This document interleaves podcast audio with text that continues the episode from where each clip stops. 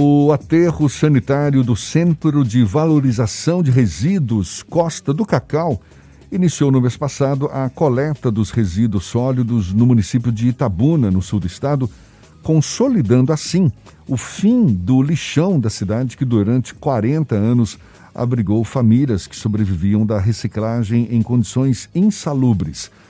O prefeito de Itabuna, Augusto Castro, que é do PSD, é nosso convidado aqui no Issa Bahia, é com ele que a gente conversa agora. Seja bem-vindo. Bom dia, prefeito.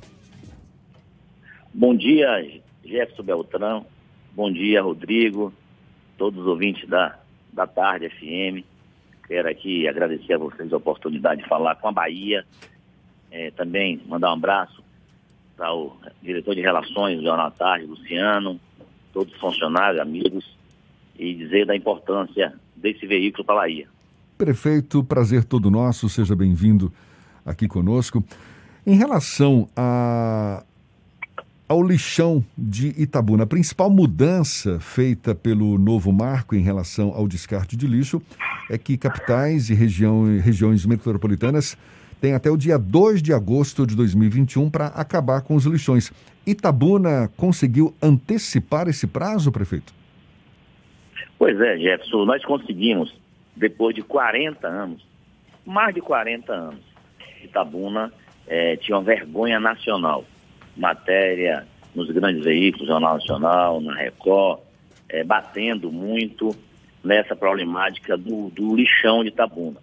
Para você ter uma ideia, Jefferson, Rodrigo, ouvinte da tarde FM, se tinha ali mais de 150 famílias que dependia diretamente é, dessa atividade, que não vou dizer uma atividade, aquilo ali realmente é uma vergonha. As pessoas vivendo um grau de vulnerabilidade, vivendo no meio de porcos, vivendo ali com animais, quer dizer, um ambiente totalmente, realmente triste para qualquer ser humano.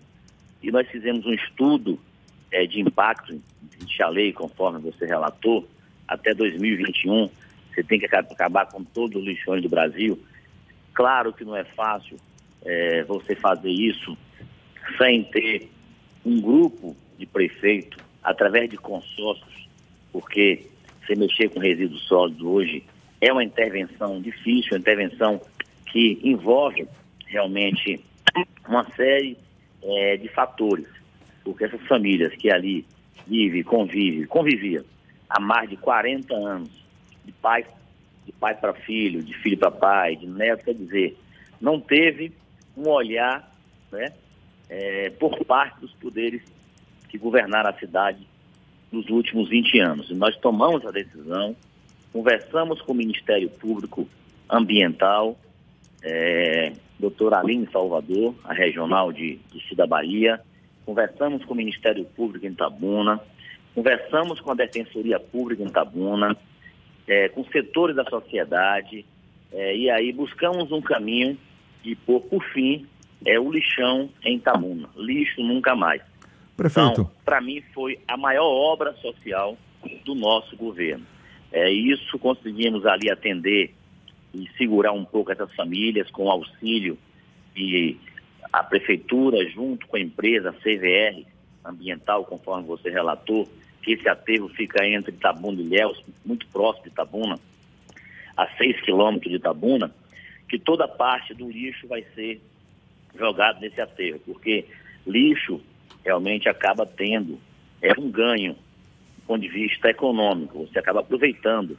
E lá se tem toda a estrutura, vamos ter apoio aos catadores. Pois é, prefeito. Criar 10 ecopontos na cidade. Prefeito. Nas principais avenidas e ruas da cidade para receber esse, esse novo lixo, mas com a cooperativa formada para poder atender e assistir esses, essas pessoas que estavam ali é, tendo aquilo ali como meio de vida, de renda. Vamos ter também um auxílio através da Secretaria de Promoção Social e Combate à Pobreza em Itabuna. Nós estamos assistindo, nós estamos assistindo essas famílias para ter esse auxílio e incorporar depois, Jefferson, no mercado de trabalho, que é o mais importante. Maravilha. Prefeito, o Fernando Duarte quer fazer uma pergunta para o senhor também. Prefeito, em março de 2020. Ô, Fernando. Bom dia, irmão. Bom Quanto dia. tempo, hein? Pois é. Em março de 2020, o senhor foi um dos primeiros diagnosticados com a Covid-19 aqui na Bahia. Inclusive, ficou internado durante muito tempo em uma unidade hospitalar aí de Itabuna. Essa condição de ter passado pela doença, de alguma forma, mudou a sua perspectiva para o enfrentamento da pandemia quando assumiu a prefeitura de Itabuna, agora no dia 1 de janeiro? Pois é, Fernando, você é, se recorda muito bem, é, os amigos da Bahia, as pessoas fizeram corrente de orações pela minha recuperação. Eu saí daqui, eu peguei isso vai fazer um ano e um ano e dois meses, é, que eu acabei pegando a Covid.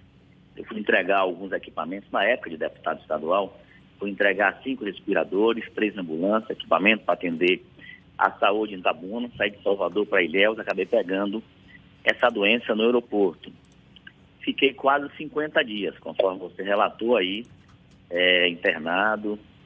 Fiquei 22 dias entubado, né, dei três paradas, mas graças a Deus, a força de viver, é, Deus operou milagre em minha vida. É, saí do hospital entre dia 23 de março, saí dia 9 de maio. Tive que enfrentar também um tratamento de hemodiálise, também foi um momento muito difícil, muito, né? Muito, muita dor. Mas a força e a vontade e a fé em Deus são muito fortes. Então, sair dali um sentimento realmente é, de, de grandeza espiritual, não é? de muito mais confiança em Deus, muita mais, muito mais fé em Deus, valorizando os pequenos detalhes da vida. Então, é isso que importa em qualquer ser humano, porque não é fácil você conviver dentro de um, um hospital, um leito de um hospital, por quase 50 dias e sair na situação que eu saí, graças a Deus. Espero que muitas pessoas que estão hoje em UTI, é, em semi-UTI, se recuperando da Covid, possa ter esse mesmo tratamento que eu tive em Itabuna, que muitos estão tendo também. Quando eu saí, Fernando, eu pensei logo, claro, a gente pensa logo na nossa família constantemente, de todos. Deus é família, e acho que essa coisa é uma coisa sagrada. E saí com força, com muita disposição, né? Deus operou um milagre e fui passar em casa um período, fiquei fazendo fisioterapia 60 dias, saí bem, Deus realmente me deu muita força para poder ganhar uma eleição disputar uma eleição, né? Contra 10 candidatos a prefeito, tive toda a energia, toda a disposição, ganhamos a eleição bem e disse, olha, eu tenho que fazer algo pela cidade, pela saúde. E aí ganhamos a eleição, hoje eu consegui implantar em Itabuna o maior hospital de campanha do interior do estado, equipamentos, grandes equipamentos. Nós conseguimos aí é, montar Itabuna e esse hospital está salvando vidas diariamente. Então, você sai com a outra visão, enxerga um outro mundo, mas com Deus no coração, a gente não tem dificuldade nenhuma. Vamos agora para a parte política. O senhor foi eleito pelo PSD, mas até a eleição de 2018 o senhor era ligado aos grupos de oposição ao governador Rui Costa. O senhor já definiu algum tipo de posicionamento para 2022? O senhor pretende ser a, aliado do grupo político que o senhor participou até 2018 ou do grupo político que atualmente está integrando? Primeiro, eu militei, conforme você relatou, muito tempo na oposição, é, no PSDB. Tenho grandes amigos no PSDB, tenho grandes amigos na oposição na Bahia, é, tenho respeito por todos eles, mas a partir do momento que eu me filiei, em 2019, é, um novo partido, o PSD, que tem hoje o senador Otto Alencar como presidente, um grande senador, que tem feito um grande trabalho é, no Congresso Nacional em favor da Bahia dos Baianos, eu me posicionei de um lado político. Hoje o PSD tem mais de 100 prefeitos, mais de nove deputados, tem 10 deputados estaduais, tem diversos deputados eh, federais, tem um senador do Coronel, que hoje esse grupo político tem à frente o governador Rui Costa. Então eu estou hoje aliado, aliado do governador Rui Costa, aliado do senador Otto Alencar, do meu partido, acredito nesse projeto. Quando eu estive na oposição, fui à oposição, não é? lado do, do ex-prefeito Salvador Semineto, mas hoje eu tenho um lado, e meu lado é exatamente o PSD do senador Otto Alencar, é, e da liderança do governador Rui Costa, do, do senador Wagner.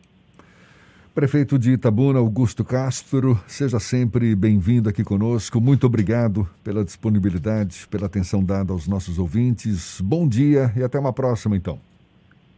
Eu agradeço, Jefferson, a oportunidade de falar com todos os ouvintes da Tarde FM, né? a Fernando Duarte também, a Rodrigo, enfim, a todos vocês, dizer que estou à disposição aqui em Itabuna, né? Aguardar uma visita de vocês, nesse momento de pandemia está muito difícil, estamos vendo um novo normal no mundo, e a nossa responsabilidade aumenta porque nós precisamos cuidar um pouco de gente nesse momento de pandemia, desemprego, recessão e a fome bate. A gente precisa ter um olhar social ainda maior. Então, a partir de agora, Itabuna, a gente começar a é, voltar para uma cidade que as pessoas possam ter o prazer de ter uma gestão que possa avançar no social, como estamos avançando, avançar na infraestrutura, vamos inaugurar agora várias obras da cidade, avançar na saúde, nós temos hospital de campanha, hospital de base, é, até o final do ano que vem, que fé em Deus, vamos estar inaugurando um novo hospital materno-infantil em Itabuna, cidade mais iluminada, com pontualidade em pagamento de funcionários, de fornecedores, fazer uma cidade diferente, porque é uma cidade que tem hoje 230 mil habitantes, cidade importante, comercial, polo regional, prestadora na área da saúde, polo com chegada da ferrovia de integração oeste-leste, um anúncio que o governador de Costa fez agora da duplicação é, de Ilhéus e Itabuna, a maior obra estruturante do sul da Bahia, com mais de 140 milhões de reais. Isso vai dar um vetor de crescimento e, e, e um fortalecimento da economia regional. Então, agradeço a oportunidade de falar com todos vocês da, da Tarde FM.